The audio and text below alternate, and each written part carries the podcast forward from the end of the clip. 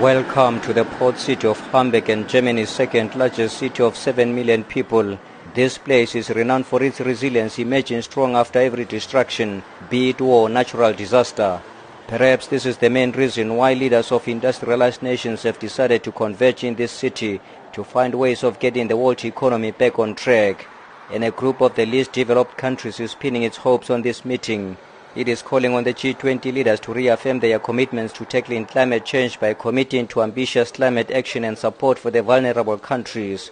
But not many are optimistic due to the current global dynamics. Tom Bernes from the Center for International Governance Innovation says finding solutions to the global economy under the current geopolitical dynamic will be a tall order. In fact, it may be a success if this meeting achieves nothing. There's a real risk that things could move backwards. The commitment to resist protectionism, which has been in every G20 summit, may not be there when we emerge on Saturday. The commitment to a strong fight against climate change equally may be watered down. Now, I think there still is a strong belief in those amongst the majority of the G20 membership, but clearly under President Trump, the United States has chosen to isolate itself from the rest of the G20, and that has serious negative implications for the G20 going forward. And it is this complicated relationship which is causing anxiety and confusion. US President Donald Trump is pushing America First policy. The British government is leaving the EU while Russia is extending its influence and Saudi Arabia is engaged in a regional dispute with Qatar.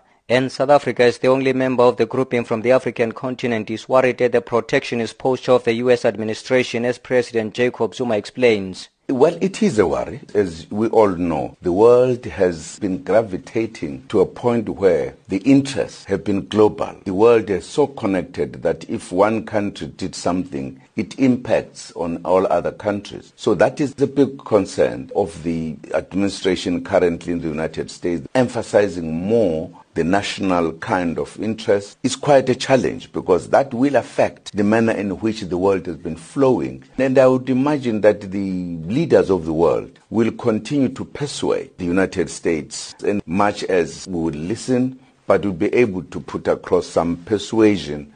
Pretoria is not only urging for closer cooperation, but hopes Africa's agenda will feature prominently. Always, our being part of the G20, firstly, is to achieve a platform where the voice of the countries from the third world is heard. But we also want to achieve a process where Africa is able to present its views, of course, as a country as well. Present the views as to how South Africa as a country looks at the kind of issues. For an example, working for global peace, particularly the issue of the economy that is growing very slow at the moment the question of unemployment, how do we all tackle these issues? And to help South Africa, which is still reeling from the recent downgrades by rating agencies, Tom Bernes says clarity on its policy framework and certainty could help the country to win back investor confidence and spur economic growth. The message that has come clear is that countries have to have clear policy frameworks. And I think in South Africa, there has some questions have arisen as to